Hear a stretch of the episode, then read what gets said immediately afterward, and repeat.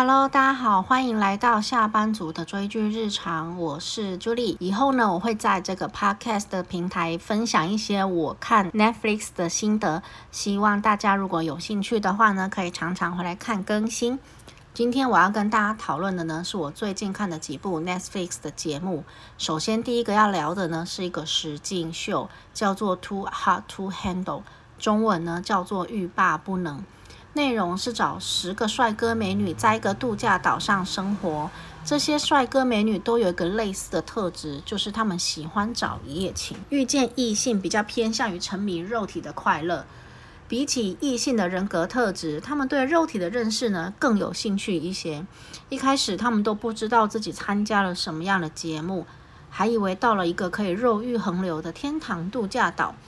整个节目出场的人物每次都穿着清凉的泳衣，造福电视机前的观众。节目开始后呢，会先有一个开场的 party，直到 party 过后，主持人才会出来说明这是在录实境节目。主持人也很特别，是一个长得很像香精加湿器的圆锥形机器人。这个机器人叫做拉娜。拉娜出场后呢，会开始说明这个实境节目的规则。首先，当然就是岛上不能有性行为，也不能做跟性行为相关的举动，接吻也不可以哦。这个节目的奖金呢是十万美金。如果有像刚才说的性行为之类的状况发生，就会一直被扣钱，直到扣完为止。印象中接吻好像是三千块美金，折合台币大概是八万五左右诶。赛后表现优异的人可以分得剩下的奖金。我自己是因为家人推荐才看的。家人推荐我的理由是因为拉娜吐槽那些参赛者的举动有时候很有趣。我觉得有时候很多梗都是比较偏向欧美的，我就不太能够抓到他的笑点是什么。这个节目的意义是希望这些帅哥美女可以抛开用一夜情交友的速食爱情的做法，认认真真的去认识异性。同时，在这个节目中也会安排一些课程，让他们能够更认识自己，以及面对曾经有过的创伤。看完这个节目，让我觉得最冲击的是，我完全不知道这个世界上真的有人是可以看对眼就上床的。节目参赛者的社交观念完全是在我的舒适圈之外，让我觉得十分的受到冲击。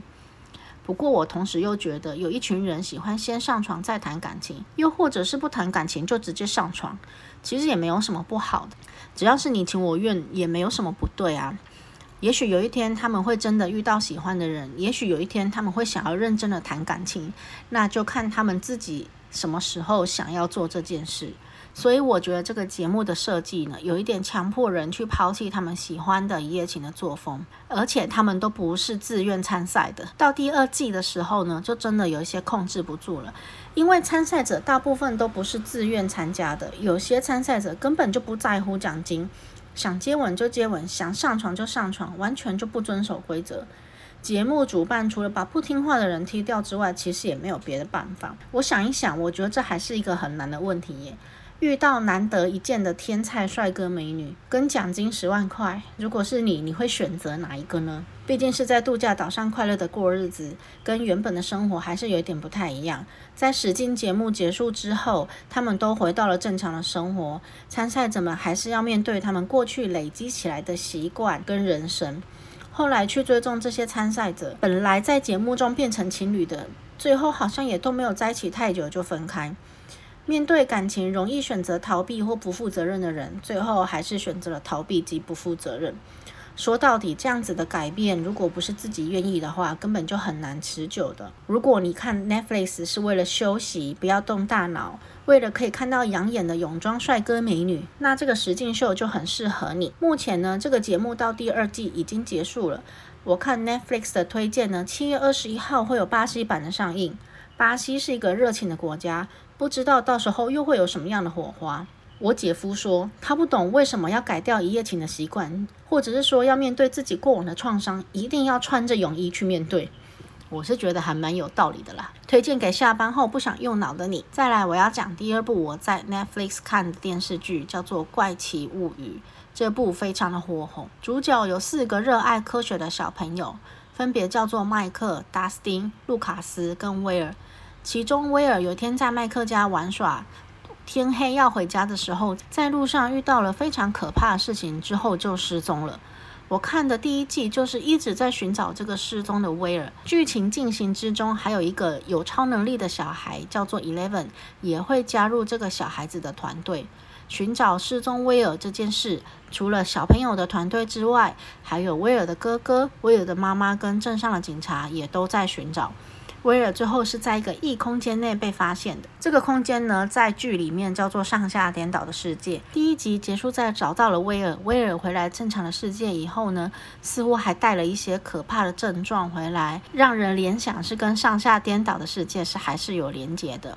我看到第一集结束之后呢，我就弃追了，因为我真的不是很喜欢恋异跟异形。